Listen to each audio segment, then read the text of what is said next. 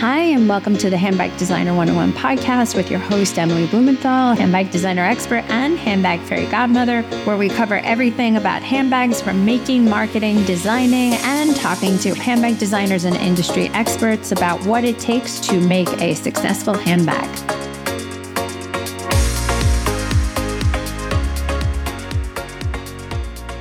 Antoine, welcome. Welcome to the Handbag Designer 101 podcast. I am so excited to have you on. This is truly exciting because we have been following your journey for quite some time. I have so much to talk to you about, especially the evolution, how you got started, the dates that are on your Instagram, what that means. I know everything has meaning, where you are, and where it's all going. So, why don't you introduce yourself and let's get this party started? Okay. Well, first, thank you for having me. I've been also following and watching and seeing what you've been doing, and I really appreciate it actually having taken the time to talk to me and talk to us. My name is Antoine Manning. I'm the creative director of Homage Year. We started our idealized in 2014. We actually started making products in 2015. And throughout the years, at least the recent years, we've started transitioning into accessories because we realized like that's, I guess, the best way for us to express our ideas in a more digestible way for communities in terms of it's, it's easier to get that across versus t-shirts and whatnot, at least in my opinion. And yeah, so now we're just continuously just finding our voice and our expression and our storytelling through our accessories. So, where are you from originally? I'm from the Bronx, I'm from the Bronx, New York, and I moved to Covington, Georgia in 2007.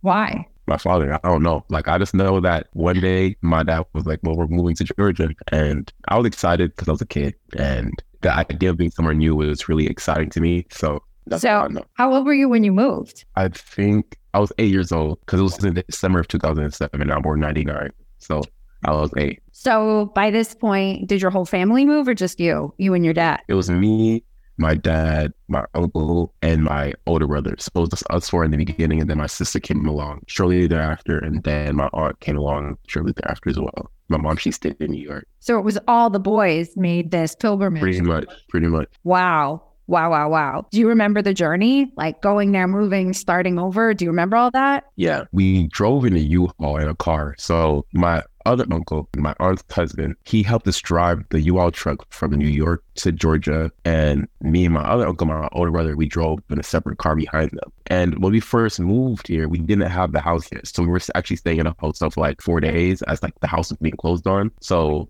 and we actually went like to drive to houses and like viewing houses and stuff like that. It was a really interesting experience. It was really surreal. But I don't know, as a kid, especially going through that, I had fun. Like it was really cool. It was really enjoyable. It was exciting. I guess that kind of fueled an adventurous spirit within me to a certain degree. But it was really filled with good energy. Just it was really fun. Like I had no bad memory with that. New beginning. Yeah, new beginning. So you were eight, and then you're in Georgia, and then you had to start all over. You were the new kid. You had a new house, all boys, which I can't even imagine. That's, I mean, it seems like it's a pervading theme. And it's really great to hear this strong, positive male role models who are able mm-hmm. to have such an impact on you so young because, you know, there is a deficit of handbag designers who are male, right? Mm-hmm. Designing for women. And what does that mean? And how do you really understand her needs and those customers? Yeah. So I think this is dialing into some really cool stuff. So at this point, you're eight. Were you one of those kids that sketched and dreamed and like, oh, I want to do this and I want to do that? Like, how did all this, like, then what? So the funny thing is, as a kid, are you like familiar with like manga and like Japanese comic books? Yeah, yeah, yeah. You know, like Dragon Ball Z, right? No, but okay. Okay. Well, uh, as a kid, me and my older brother, we were always into like wrestling, into like Japanese comics, like Naruto, Dragon Ball Z, like stuff like that. It's like Japanese cartoons, pretty much. And as a kid, I wanted to be like, we wanted to make our own Japanese comic book, basically. And so I spent most of my time, like most of my days, just doodling, drawing characters and stuff like that. And me and my brother, we would like bounce it off each other, like pick our own stories, and then we would share each other's story at the end of the week, and we'd like read the story almost like a weekly chapter of our comic. And then as I got older, like my palette for what I would be willing to do start to expand. So whether it be like being a YouTuber or a gamer or a comic book, like my I always wanted to create something and just create a space of and for something. So as a kid, it definitely bloomed. And as I got older, like towards like the high school ages and whatnot, my goals became more, I guess, realistic in a sense. But after like around 2014, that's when everything shifted back into the artistic creative side. Did you go to a art art based high school, or you just went to a regular high school? Regular regular high school, high school, middle school, elementary school. All the schools I went to are regular. When I was in New York, all the schools I went out there were private Catholic schools. But when I came out here, it was all public schools. So you were wearing a uniform as a little kid. Yeah, in New York, I was wearing the button up, the With the burgundy. bow tie. Yep. Yep. Yep. With the vest. Yes, exactly. I had the Yeah. best. Yeah. Yep. Yeah. We see the kids on the street and you want to make them into little dolls because they all look so, you know, because I was one of them. Yeah, well, you know that child who's wearing said uniform has a shelf life because you know there's a beginning and an ending of someone wearing a vest, you Yep. know, and a bow tie and Yep. still buttoned up. And some of those kids are going to break out, and others are just going to follow through. I'm like, nope, this is who I am. This is how Mhm. I've been raised and bred. Mhm. But were you doing anything artistic before bags? And, you know, because I have so many questions about your silhouette and the colors and the palette and all of that. So, how and the what and how did you get started? Like, you're not that old. I mean, you look good. So, you must have been staying out of fun. So, That's funny. Nah, so my artistic journey was pretty much it was pretty much always there as a kid. I always had like that like adventurous, dreamy mind and I could like create kind of worlds and with prompts at least it makes it even easier for me to do stuff like that. But around 2014, my father passed away. So after he passed away, for me, I was just like because in my mind I was 15. oh, So in my mind, everything was it was turned upside down. yeah, upside down. Like that's exactly how I describe it. Because I expected him to be alive forever. Like that's my dad. So I never expected anything to happen to him a day in my life. So after he passed away, it basically made me look at the at life in a way where it's like nothing's really promised. Everything's very temporary to a certain extent. I don't want to live a life basically where I'm chasing anyone else's dreams except mine. So from that point and that stand, I started to paint. Painting was my first medium of you. Started painting before? mhm. I'd never painted before. After this tragedy, you're like, I need to do something. I need to do something. And Mhm. you just started where you was there. That's proper trauma, right? Especially for a kid at 15, it's still a tender age. You're still Mhm. valuable as a kid. My daughter's still 15, and you're like a hormone crazy soup to begin with. So something like that happens, you know, your family is, is are your roots. You take away those roots that, you know, It's that's susceptible. script. for So. The fact that you moved to painting as opposed to anything else, like who got you the paint? How'd that happen? And that's what I was about to say because I would definitely give a lot of credit to my older brother because during that time period, he was in college. He's four years older than me. So that was my transitional years from my freshman year of high school into my sophomore year. So that was his transitional time from, from freshman year to sophomore year in college. Right. So Where he was did he taking like, Was he? he went to Georgia State University. so he was close. Yeah. So he went to school like about 40 minutes away from home. I'll see like every other weekend, like when during the school semester started. But he was taking art history class, basically. And in art history class, they were talking about different artists like abstract and whatnot. Right. So he learned, got to learn about like just different artists like Jackson Pollock and Basquiat and, and Yeah, you had a collaboration with Basquiat, didn't you? yeah. I saw. So It's like wow, uh, all coming. yeah, that's a I haven't even gotten Exactly. there yet. Exactly. The awful start. It really is. Yeah. So basically through that, like him going to class and like I'm telling him like I think I want to try painting and stuff like that. And he's like, Oh well, like we decided to start having a conversation about it. And I started like seeing how like artists would channel their expression specifically into abstract painting. So as the school year started and I transitioned back to the school I started at, it was called Alcovy. I went to Alcovy. I had a teacher. Her name was Caitlin Mockett, Miss Mockett. I call her my art mom because during that time, like you said, like it's a very susceptible time period. Your your world is upside down, whatnot. She was the person that really like grounded me in terms of art to actually see this is something that I can do because I mm-hmm. wasn't really good in the beginning, but she like kept like encouraging me to keep on going in that. It's a good job. It's really good. It's really deep. It's really profound and whatnot. And she would just continue to nurture me. People don't realize that Yeah. Takes time, right? It's, it's funny. Someone was talking to me about handbags and this and that, and like being this expert. And I said, listen, I'm an overnight success for 20, and it- that was a 20 year sleep. So Mm. it took a long time to go from here to there. So it's not like become good at anything in such a short period. Not hard work.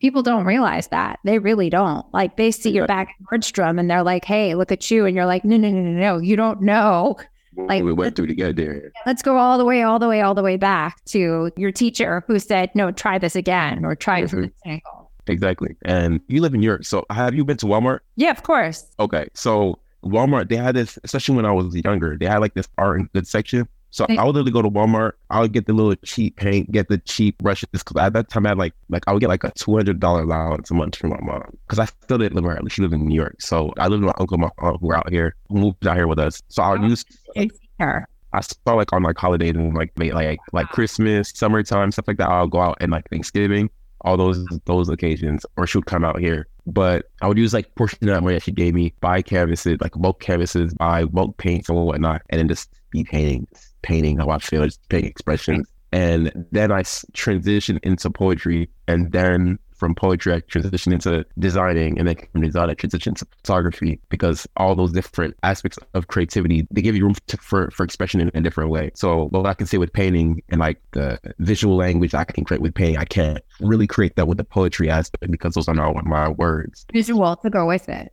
Exactly. So, and I'm often key come thing like my that all of that is so up to to interpretation. yeah. So you create something, that's the interpretation. So exactly. it sounds like you were looking for something to make your mark. Yep. And that's exactly what it was. My biggest thing for stuff like that, even now, if I ever paint again, is like everything is up to interpretation. Like Right. I create things for my own meaning with my own issues and things in mind, but I don't know what someone else is gonna get from that painting and that's gonna touch them or make them feel a certain way. And you know, actually fast forwarding into when I was around like 2017, 2016, I was at this thing called GHP. It's called Governor's Honors Program. And basically it's like a state sanctioned thing where pretty much high schools from all over high schools from all over the state would be in like a competition for different majors. So yeah. So mine was art. The first year I did it, it was my sophomore year. I didn't make through. I made it through the semifinals, but I didn't get it all the way. But then next year I made it through the finals. And we went to like this like rigorous course like from a month or so, like just painting and practicing. I made this really big painting, like one of my best abstract paintings like today. And we had a show that we had at the end of the year. And I will never forget this lady. So this lady, she found me like on the last day of the thing of GHP at a party, like we're having for everybody. And she was like, Did you make that painting? And I was like, Yeah she had cried. She's like, it made me cry. It was really good painting, basically.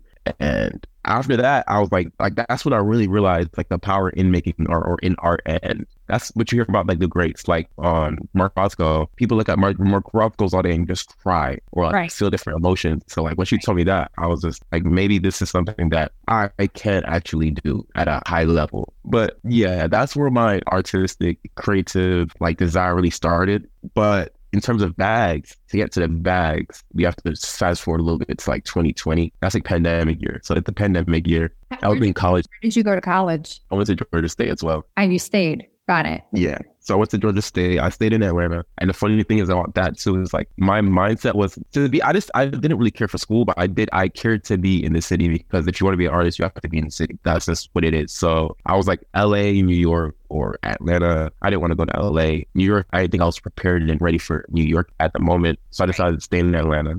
That's interesting. It- this is speaking so much to who you are that you were confident, but you weren't confident enough to really jump on out there. So I think this is interesting. So you were moving forward with art, looking at it from a Mhm. high level, like, I'm going to be an artist. This is what I'm going to do. Did you get a scholarship for school? I was gonna go to SCAD at first. And if I got a good scholarship, but the scholarship still wasn't enough.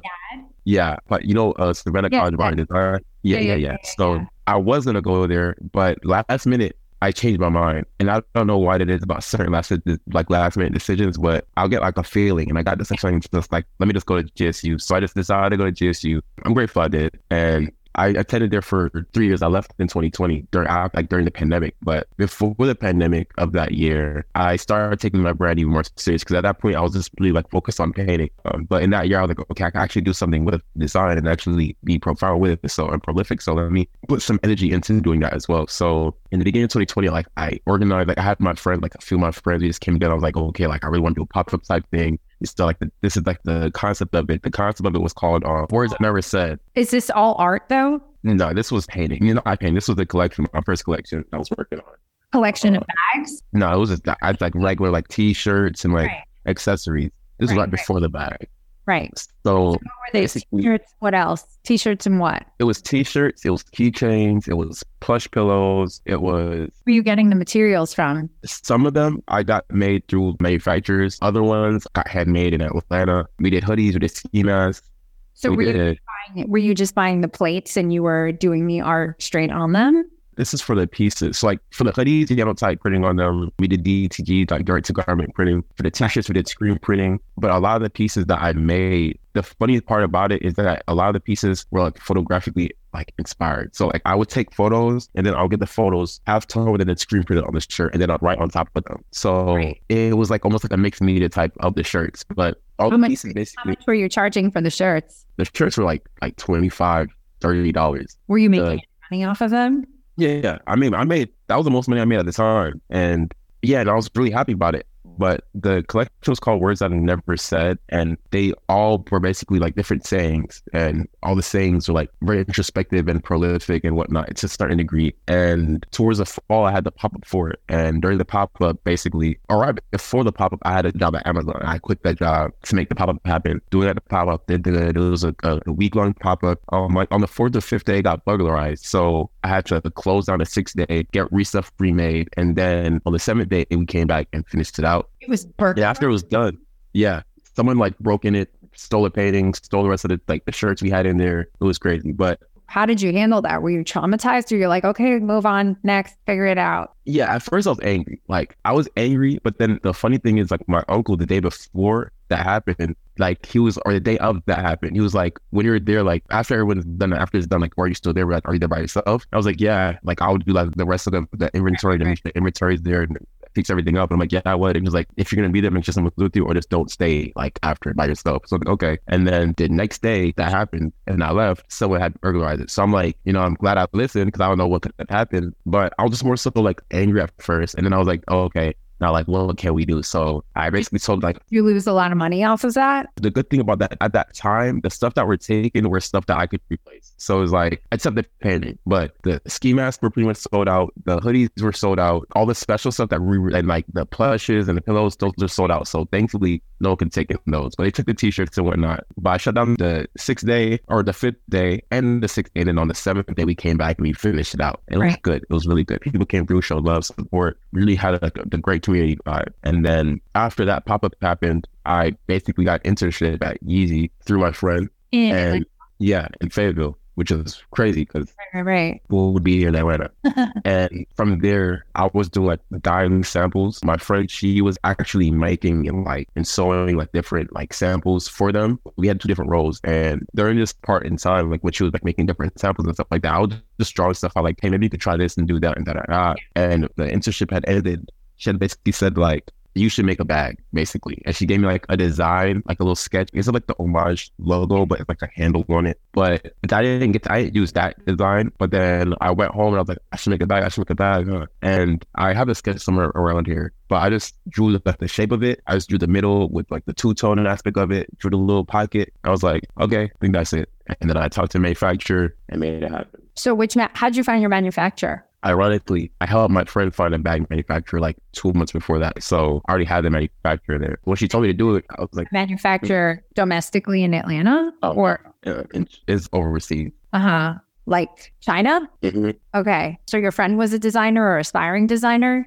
He is. He made a bag, almost like a work bag. It's just like a compartmented rectangular shape, has two compartments on it, two handles. But it was a really nice bag. So I just found a manufacturer for them because he made the setup himself. So I found a manufacturer to actually get it made, so he bulk made, so that he could sell it. Right. So this is interesting. So you are an accidental handbag designer, technically. Pretty much. Yeah, pretty much. It, I don't know if you know the story of Rebecca Minkoff, but that's pretty similar, where she was in accessories and so forth and happened to throw a bag together for celebrity friend of hers who was in a movie. And therefore, the bag got a lot of attention and traction, which was the aha moment. Like, why am I doing t shirts? The t shirts were the gateway to get me to where I am. Bags are, Yeah, yeah. you know, people are going to seem to be responding more with the bags. But now we can get into the nitty gritty about the bags. So, first of all, how did your friend react when you were like, by the way, I'm doing this too? Because it's, But when I showed him the bag, well, he was doing bags, and you're like, hey, by the way, I'm going to do this too. I have an idea. Was he supportive, or was he like, hey, I'm doing this? Or was he like, oh, that's cool? Like, what was the thought? no, he was supportive. And I actually was very apprehensive about it at first. I'm like, dang, I don't want him to feel away. Like, that Oh, my beef. I don't want him to feel Yeah, yeah, yeah, yeah. Because it's like, oh, that's his thing. And I'm Yeah. I'm an artist. Yeah. I'm now doing hoodies. Like I can't get into bags. So no, I didn't.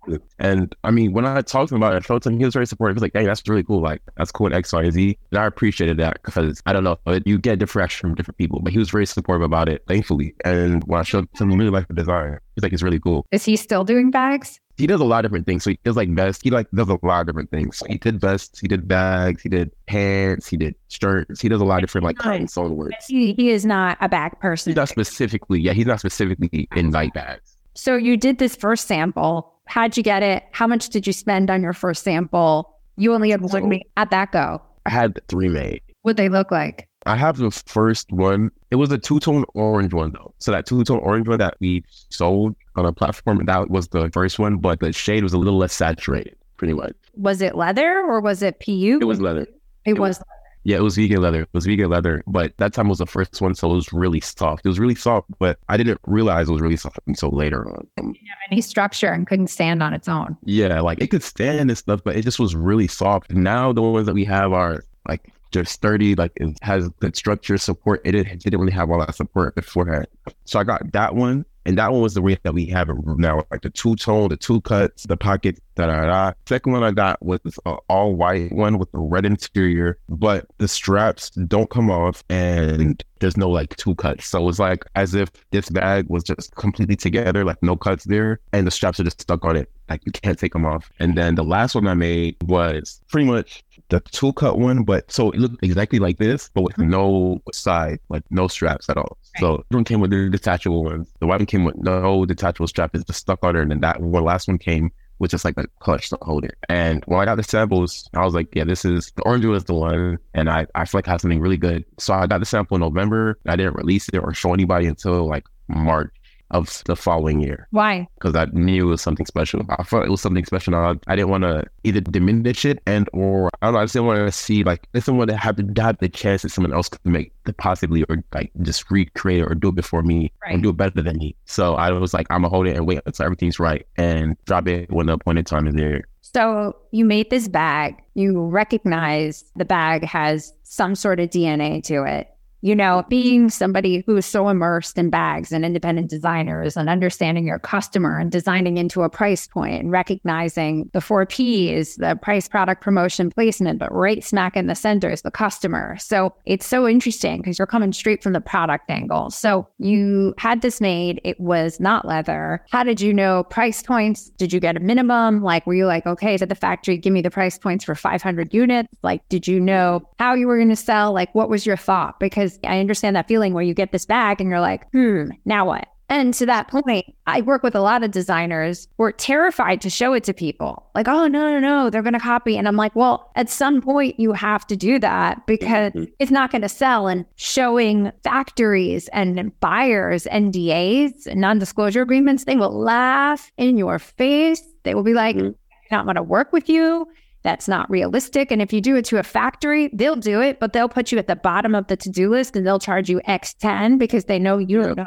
You just don't know. Yeah. So here you are with these three samples in bright colors, and typically bright colors, you know, aren't the first ones to sell. The bright color bags are always like the supplementary. By the way, here's our showpiece, like the cover of the magazine. And when I'm looking to buy, I'm going to go look for that black. I'm going to look for that neutral, mm-hmm. I'm for that ox blood. So you have this bag. Then what happened? So with that now, when I'm going through like that process, because I'm still trying to, you know, allocate money wisely and whatnot. But from the money I made from Yeezy and the money I had left from the pop up, and even like the other goods I had from the, from the collection, that I like I still was doing stuff like that with the collection too. So I would just use that money and funnel it into buying the bag. I first did like MOQs of 50 for each color. So I got two colors and I got the two tone green and I got a two tone orange. That's how I started dropping them. So I got those Green, green and green or green and orange? It was a two tone green version. So it was almost like literally how this looks, but just green. So it was like a really light green and then like a really deep, like really deep like green. It's Right, really, right, I even have one of the green ones. That's how people, much people love it. I don't have a green one.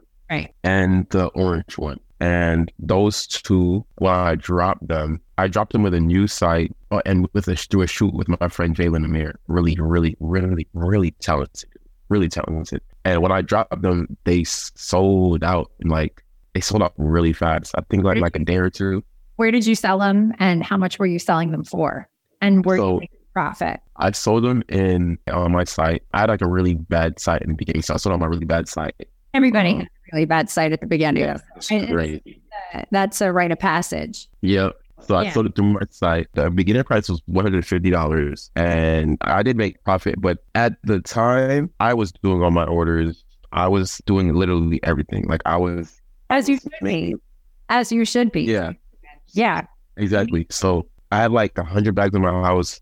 I had to product quality check them all. I had to, you know, stuff them all in my hands. I have photos of me in my house with Yeah. just hundred boxes on the ground and they're all open, and I'm Yeah. just there with bags, just like quality checking them all and just putting them labeling. I still have PTSD from the tape, the box tape that Yeah. I actually love that. That's actually my one of my favorite things. I love doing that. That's your That's my favorite part. That's one of my favorite parts. I'm not gonna lie. Yeah. It's funny how people respond to packing their own stuff and what the box tape does. Cause I'm like, oh, God, here we are again. And making sure. Now, let me ask you, were you putting thank you notes in your boxes? So at first, I would, because I would handwrite them. I would handwrite the thank you notes and stuff. But then once I got to do 100, I got to quality check it all. Like at that point, my thank you for me, like the thank you was like just making sure the bag, like what you got was just Right, good and in ample time. But I definitely would like emphasize, like always like posting and saying like thank you on Instagram to everybody who was like supporting me and supporting the brand because it was like that. The love I felt that moment specifically was just so profound and otherworldly that I don't really like. There's very little that can happen that could surpass that, in my opinion. Oh, you were boxing the bags. How many followers did you have at the time to thank those people? I think on my personal, I had maybe like 9,000 followers or 8,000, something like that. And then on, on my page, I think we were around the same, like the same amount of volume as my personal. It's like around 8,000 people following us. That's a lot. That's like a micro influencer because you already have form community. So how did you come up with the name and how were you able to build the 8,000 by the time you got there? Was that all from the paintings and the hoodies and the work you've done? Yeah. I was like, I'm the type of person I treasure and value all my relationships as like, as time, like life goes. So I have a lot of friends through high school, middle school, college, just different aspects of my life that we're still linked in. But even so, after that, and even more so than that, should I say, yeah, there's just people that I met along the way who always supported and showed love and whatnot. And the name of the brand, I realized like the brand and whatnot in 2014, but in 2015, a few people started passing away. And Is that what all I those just started thinking, is that what all those dates are? yeah, most of the dates are like 630s when my dad passed. Seven one is when I found out. Eight two is, is his funeral. Nine five 2015, that's when we got our first t-shirt. And two one 2016, that's one of my friends, classmates had passed away. Yeah, there's a few different dates, so it's like a lot of different passings and whatnot. But homage basically is just remember the year, homage, pay homage to the people who passed away. There's a few different like footnotes and principles that we stand on. So yeah, it's just like creating a community through like design and through meaningful clothing, create things that are meaningful gonna clothing. Do you think you're going to keep those dates on your social? You're going to always have. Yeah, for sure. And even so, I mean, there's still there's it's gotten to the point where there's too many dates I can I can't add any more dates. There's certain dates I if I could add on there I would, but Do you think, though, as a commercial brand, what those dates represent are not commercial? Do you see that you may evolve as a brand owner and then incorporate those dates into your brand and your design? Yeah, like I still try to look for ways in which to incorporate them into the designs and into like pieces that we do create. But from a commercial aspect, I feel like this for us as a brand, whether it's commercial or not, that those are pivotal experiences that people that have allowed us to be where we are. You know, if you get what I mean, like if that didn't happen or certain people didn't go away in X, Y, and Z, then I guess to a certain extent, oh, Homage wouldn't be here at all. It wouldn't be here at all. I had no reason to be here and doing this. So I would say, in terms of that, at the very least, their memory and paying respects to their memory is the least that I can do. And yeah, I guess that's just the way in which I choose to acknowledge them, whether it's known or not. So I don't think I would be coaxed into changing it due to like, like, uh, I'm just playing devil's advocate just I because, know, I know, I know, I know, I know, I know, Yeah. you are, I know you are. I didn't think anyway. yeah, you know, as a marketer and understanding the DNA of the brand, because I knew that those dates obviously had some sort of proper, deep, intrinsic meaning. But to grow the brand from here to there, like at some point, would you say, okay, perhaps, you know, it's interesting. So I work with a lot of people and I have a colleague who's in mergers and acquisitions. And what I work with a lot of designers and some of whom are making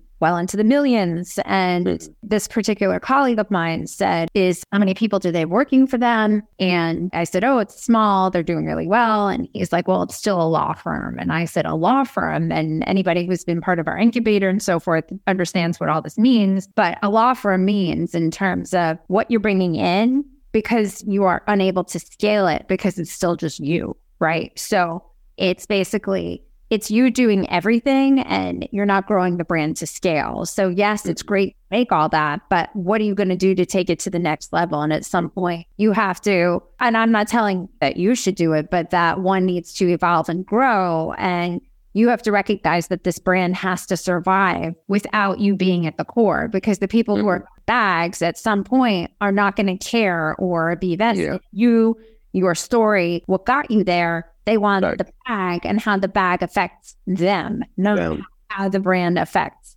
you. Yeah. So I'm just playing devil's advocate because Mhm. I was looking at the dates and I'm like, it must be something monumental. It must be about something about people who've been close to him who passed. But what happens when you get to the point where you become commercial enough? And do you want people to associate these heartfelt, deep things, which are really hard to cope to a Mhm. commercial brand? So again, Yeah.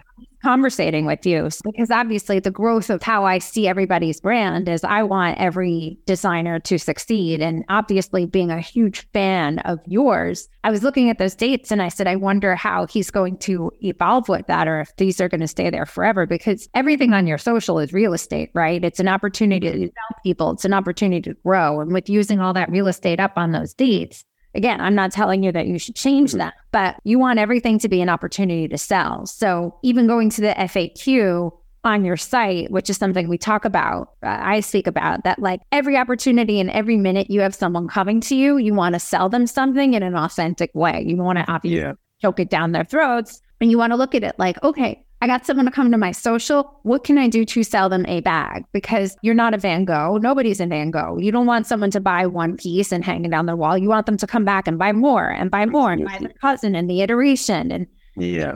the Balenciaga motorcycle bag, which is my favorite case study of bag. Mm-hmm. The big one, the small one, the hardware, even with all that nonsense that went on with Balenciaga, people are still going to come back. Let's be honest Yeah, they are. yeah, like let's not play. Everyone's like, I'm not going to Balenciaga. I'm like, sure you are. I'm going to see that neon green bag that you've been holding. It's going to be out in a month. So what you might as mm-hmm. well wear it now and like move on. Oh, yeah, no, I mean, these are just things for you to think about because I would never, like a lawyer, I would never tell you what to do. I'm just saying, like, for thought, because, you know, also with your silhouettes, your silhouettes are so special and so unique. And I love that you're doing the family, which I call it the family, where you have the small, the big, the medium, like you could tell they're all related. And that's something Yes. many designers don't do. Like every bag they create, it's like they're not even cousins. It's like, Mhm. you know, like that parent definitely like had an affair with someone at the other side of the world because the bags don't look related. So you want to make sure that whatever you create can sit together and your bags Yeah. do. And it's a very interesting silhouette with a cutout. So I love that you spoke about making sure that there was a crossbody strap because we all know bags need crossbody straps. Not everybody, not every woman can do that. So, you know, you want to talk a little bit about the evolution of the bag and the colors and how you got into those great retailers and where you're going to go from here. In terms of the bags, like the colors, at least in the first collection and whatnot, I don't know. Like for me, in my mind, that we're like leaving a so serious time. It's 2020, going 2021. COVID just happened. Like we're now just like trying to find like a balance into real life and realism and Yeah, doing the like yeah. So I just decided like I'm gonna we're gonna create some really just color bags that really express that manifestation bags that have certain like intentions that choose what intention you want to bring into the new world and like to be mindful of. So from there we just start creating these really beautiful colors. But then as we started to increase the price, as you know, realizing certain things like as we made the bag better, increase increase the price to do that, I felt the need to introduce at the very least a cousin, you know, our family, you know, to at the previous price to alleviate the need for our customers who would be upset. So like if the the big bag was now 150 or was 150 now it's 275 and then everyone was like 275 it was just 150 and now we have the mini and that's 150 now so now at the very least you still have the opportunity to get this bag it's a smaller size much Right. cuter but it's still able to hold you to your utilities and what you need to hold in a bag And as we did the same with the increasing the price and whatnot, once we got into the start talking to Nordstrom about Did they find you or you reached out to them? they reached out. Saks reached out and Nordstrom reached out. By the grace of God. Wow. Um, That is some grace.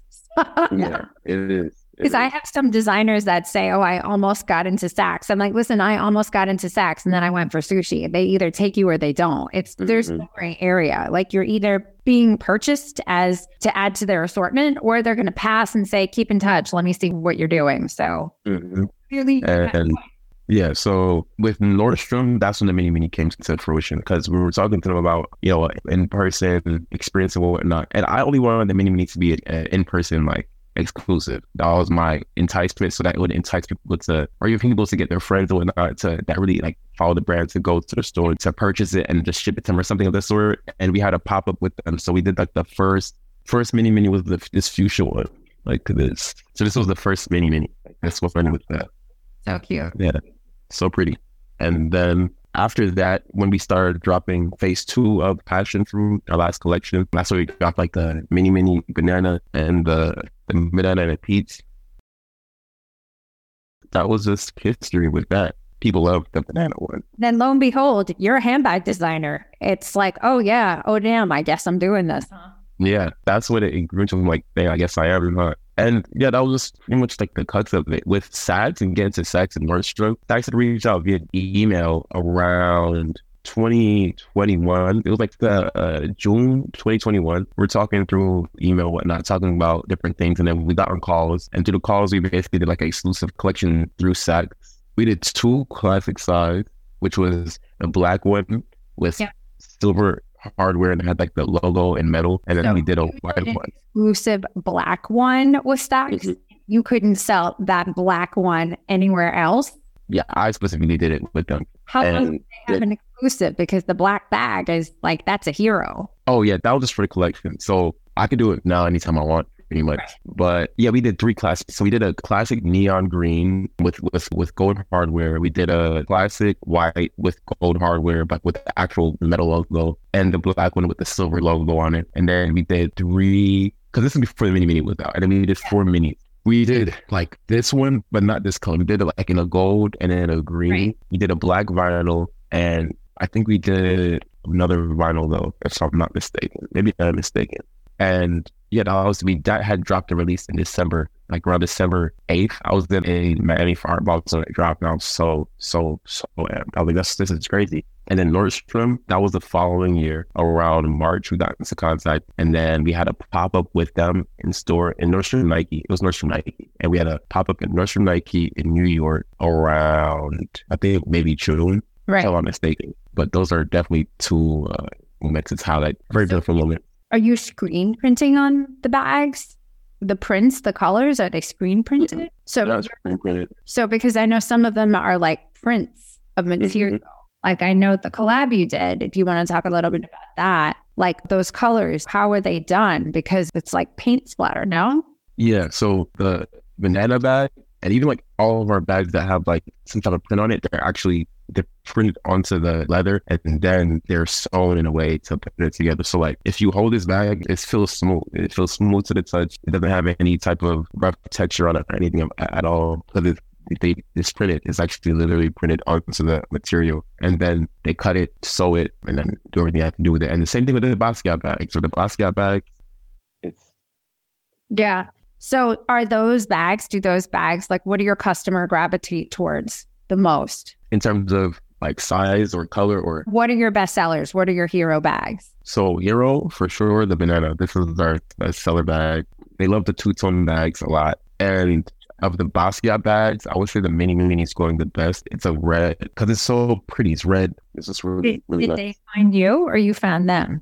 Uh, Basquiat was done through Black Fashion Fair. So Black Fashion Fair is owned by Antoine Baby Gregory. And basically the estate, they're like talks and talks of communication. And I guess they asked him like, hey, can you find designers and to collaborate, to find to collaborate with our estate.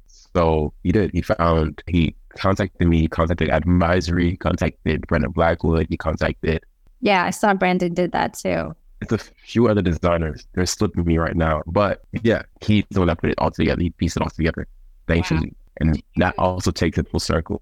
did they buy the product outright or you got the rights to do it and then resell it? Right? Or did you get oh, it? Oh no, it's so it's all through the estate and all through that. And thankfully, because you know the estate costs like collaborate with like Basquiat Estates. That's a crazy like Twitter seventy five thousand dollars or something of the sort. Thankfully, we didn't have to pay that, and thankfully it's a collab, so they get like their part, we get our part from it. And yeah, like yeah, we we just sell it through their platforms just to uh, are you allowed to sell the bags on your site or they sell them exclusively? To make things easier, they, they, they're selling it exclusively. Just to make things easier. They never said I could them, but in terms of like the allocation of the resources and funds right, and of it, it just makes more sense for it to go that way. So Right. Okay. This is exciting stuff. So what's next for Antoine and Homage Year? So I am looking forward to getting back into like my individual art, like poetry and painting and just producing more work outside of just designing. Like, of course, you know, it works for different things. It's therapeutic in its own different ways, while also working towards more design. I want to transcend into different, just different aspects of things on the accessory aspect of it. But you're going to um, change silhouette? Are you expanding your silhouettes? Definitely expanding silhouette. Definitely playing and dabbling into other accessory lines. Definitely looking to capture also like the masculine customers as well. So there's a lot of things that we're playing with, and I'm really, really excited. That's cool. Just be careful because you can't be everything to everyone. And that's when everybody expands. They're like, oh, I've got an idea for this customer, but like, are they really your customers? And what I always tell designers is to do a deep dive from where all their sales are coming and look at those cities. And then, actually, if you have access to the data, look at the ages of the people who are actually buying your bags. And it's fascinating because I think a lot of people have these eye opening experiences to realize that a lot of times your customer isn't this chic city metropolitan girl. It could be somebody who's living in a town that has a church, a stop sign, and a Walmart and, mm-hmm.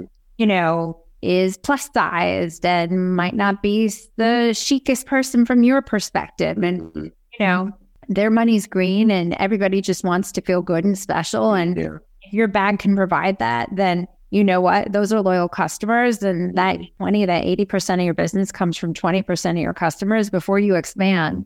Maybe make sure that they don't have more needs mm-hmm. because that's a wide open space and that's your space to take. I agree. So Thank you for that.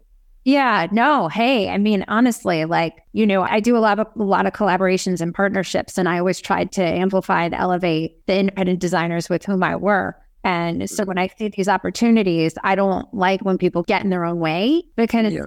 you know, especially as an accidental designer, it's so easy to be like, I'm going to expand and I'm going to do this and I'm going to do that. But it's like you have this core and you're good at it. So I'm assuming you have strong sales on your site. Yeah. So are you getting more from your site or from the retailers right now? More from internal. So then you have an opportunity to actually do short tests instead of having to go all out because that's the best thing to do to, you know, grab, discuss, talk with your customer and say, what do he, she, they want? And can I yeah. deliver in a way that because sometimes people are crazy. You know, customers sometimes go a little cuckoo birds where they're like, I want this in purple and I want this. And it's like, okay, we all know purple doesn't sell. So you might, but nobody else does. So yeah. that cost benefit analysis, that's cute. It's not happening.